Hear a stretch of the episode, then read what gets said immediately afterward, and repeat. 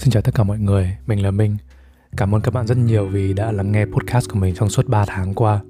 Hiện tại thì mình sẽ đổi format của podcast sang một dạng ngắn hơn, chỉ từ năm đến sáu phút. Và mỗi tập sẽ đi sâu vào một chủ đề về cuộc sống của riêng mình. Và ngoài ra là trả lời câu hỏi của những bạn đang lắng nghe podcast này. Những tập tiếp theo dù ngắn hơn, nhưng thời gian và công sức mình đầu tư vào cũng không thua gì những tập trước cả. Và không để các bạn phải chờ lâu nữa, đây chính là câu hỏi cho tập ngày hôm nay.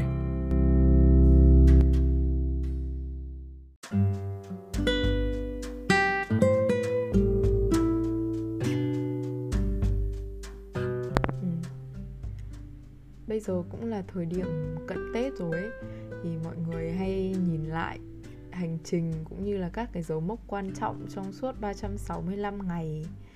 Vậy thì trong kế hoạch của anh Minh đã đặt ra cho năm hai không hai hai, anh đã thực hiện được khoảng bao nhiêu phần trăm và có những cái lý do đặc biệt gì khiến cho anh không thể hoàn thiện được những cái mục tiêu còn lại? Đến với năm hai không hai ba thì anh đã có những cái dự định gì và những cái bước chuẩn bị gì để cho những cái kế hoạch sắp tới hay chưa ạ?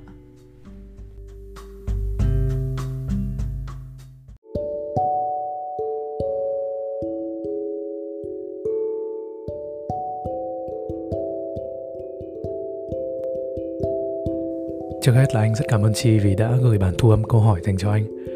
Và để trả lời câu hỏi của em thì anh nghĩ phải chia làm hai phần. Phần đầu là những kế hoạch của hai không hai hai, anh đã làm được gì và chưa làm hoàn thành được việc gì. Và sau đấy phần tiếp theo là những dự định của mình trong năm hai không hai ba. Đầu tiên là những điều mình đã làm được trong hai không hai hai. uhm, Để mà nghĩ thì cũng không có quá nhiều việc, nhưng mình nghĩ là cái gần như quan trọng nhất đấy là tốt nghiệp trường đại học và tập trung thời gian làm việc để lấy kinh nghiệm và dành thời gian để làm personal brand cho chính bản thân mình.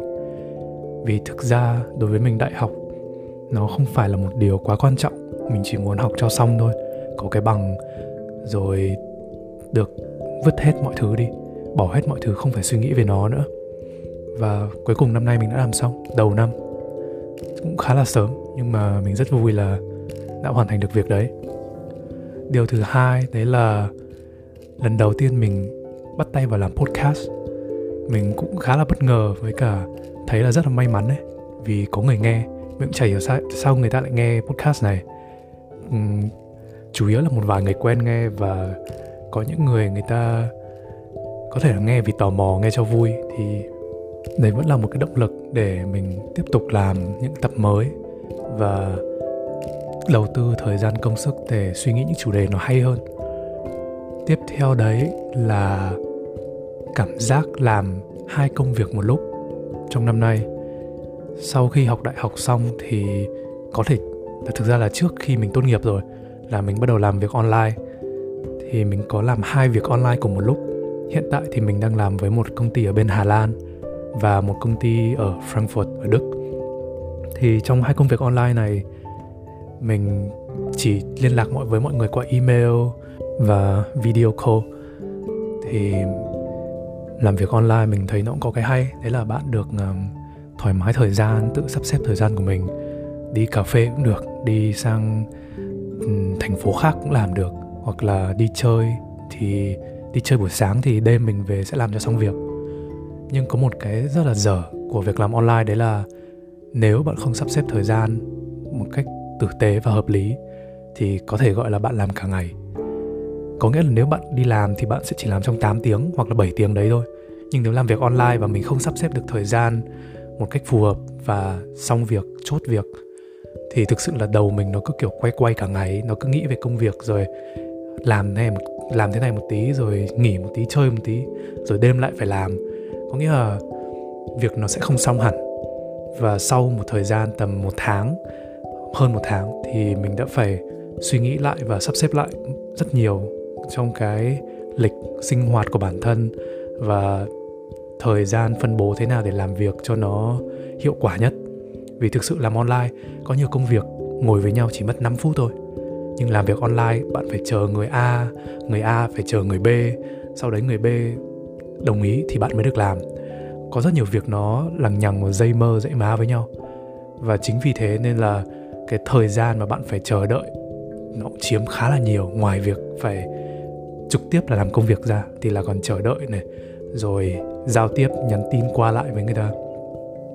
Chính vì thế là sau một thời gian làm online, mình thấy cái tốt nhất đấy chính là làm việc theo dạng hybrid, là một nửa online và một nửa là đến văn phòng làm. Có nghĩa là gặp nhau, làm ngồi cùng với nhau để làm việc.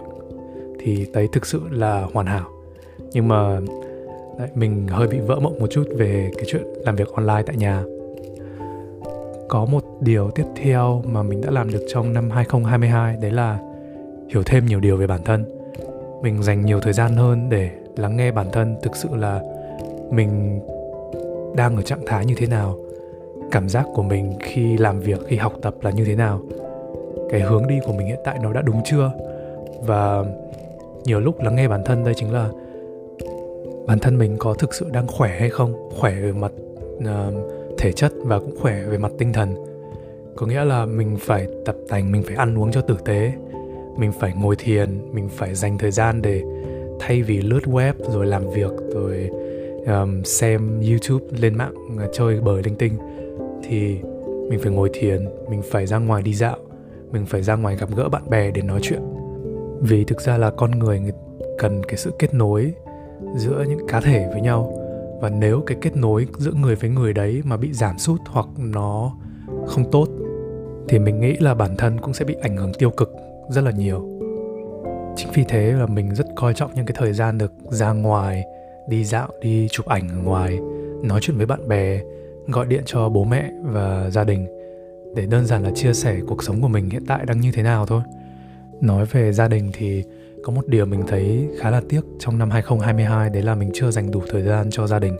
Kể cả là mình chưa về được Việt Nam, nhưng mà nếu bạn ở Đức hoặc là bạn đi du học hay đi làm ở nước ngoài thì cái việc gọi về hỏi thăm mọi người và để ý quan tâm đến gia đình mình hơn cũng nên được ưu tiên lên hàng đầu. Và một điều quan trọng nhất mà mình học được từ năm hai không hai hai đấy chính là trong cuộc sống thì tất nhiên ai cũng nói rồi là có lúc vui, có lúc buồn, có lúc lên, có lúc xuống. Thì điều duy nhất mình làm được đấy là chấp nhận hoàn cảnh hoặc chấp nhận những cái tình huống nó đã xảy đến với mình. Và không phải là ngồi nghĩ hay là ngồi buồn bã hay là đau đầu về chuyện đấy nhiều, mà đơn giản đấy là chấp nhận và quyết định hành động tiếp theo của mình, phản ứng lại với cái tình huống đấy là gì. Vì cái duy nhất mình có thể kiểm soát được đấy chính là hành động tiếp theo của bản thân, mindset, suy nghĩ của bản thân. Và cuối cùng thì mình cũng chỉ nên tập trung vào những điều mình kiểm soát được. Mọi thứ còn lại thì nghĩ cũng không để làm gì cả. Sau mỗi chuyện xảy ra thì đơn giản chỉ là bình tĩnh, suy nghĩ lại một chút và quyết định hành động tiếp theo của mình là gì, và bắt tay vào làm. Mình nghĩ đấy là điều quan trọng nhất mình học được trong năm vừa qua. Và cuối cùng sau phần đầu thì đấy là các dự định trong tương lai và dự định trong năm hai không hai ba. Cũng như mọi người thì từ trước đến nay mình cũng đặt ra rất nhiều kế hoạch, rất nhiều dự định, nhưng mà làm được hay không thì nó cũng chỉ đếm được trên đầu ngón tay thôi, hoặc là có khi còn không làm được theo đúng ý mình. Nên năm nay mình quyết định là chọn những cái dự định nó khả thi nhất. Mình đã suy nghĩ trước về điều đấy cũng một thời gian rồi. Đấy chính là ngoài việc đi làm cho các công ty ở bên này thì mình đang tập trung xây dựng cái personal brand, thương hiệu của riêng mình. Và cuối cùng, mục đích cuối cùng đấy chính là kiếm tiền và làm việc cho chính bản thân. Cố gắng là trong năm mới mình sẽ chọn ra được những người có thể đồng hành với mình trong công việc. Và đấy có thể không phải là bạn bè, người thân của mình, nhưng đấy là những người mình tin tưởng được. Và ngược lại thì người ta cũng đặt niềm tin ở mình.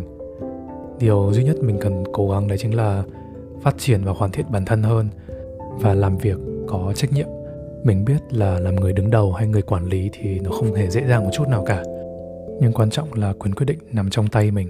Thực ra lý do mình hay đăng ảnh, hay đăng content, hay đăng nhiều thứ linh tinh ở trên mạng chỉ đơn giản đấy là mình muốn lời nói của mình có một cái sức ảnh hưởng nhất định đến với người nghe hoặc là người xem. Vì kể cả bạn có muốn làm người tốt đến đâu hay muốn đóng góp gì cho xã hội thì cái quan trọng nhất ban đầu chính là có sức ảnh hưởng và tiếng nói của bạn được coi trọng đã. Sau đấy thì mục tiêu cuối cùng của bạn là gì thì mình nghĩ sẽ đều đạt được thôi. Và cuối cùng thì để kết thúc tập ngày hôm nay thì um, mục tiêu của mình trong năm tới đấy chính là dành được nhiều thời gian hơn cho gia đình và về Việt Nam thăm mọi người. Ngoài ra thì về Việt Nam mình còn muốn đi cả Nhật, Hàn hay là Sing để hiểu thêm về văn hóa của châu Á. Mấy năm trước chỉ vì Covid nên đi lại khó khăn và mình chưa thực hiện được điều đấy. Và thế là mọi người đã nghe được hết kế hoạch của mình trong năm hai không hai ba rồi. Mình sẽ để một cái câu hỏi ở trên Spotify. Khi bạn các bạn nghe xong tập này thì kéo xuống dưới, cuối cùng sẽ thấy cái form để điền câu trả lời vào đấy. Mình rất mong là nếu ai đã nghe xong tập này thì có thể viết một hoặc hai điều về những cái dự định của năm hai không hai ba. Và có thể là đến năm sau mình sẽ xem lại podcast, mình sẽ liên lạc lại với người đấy và hỏi là thế sau một năm bạn đã đạt được cái mục tiêu của mình đặt ra chưa? Cảm ơn các bạn đã lắng nghe. Mình là Minh và đây là podcast Lớn Hơn Học Bằng.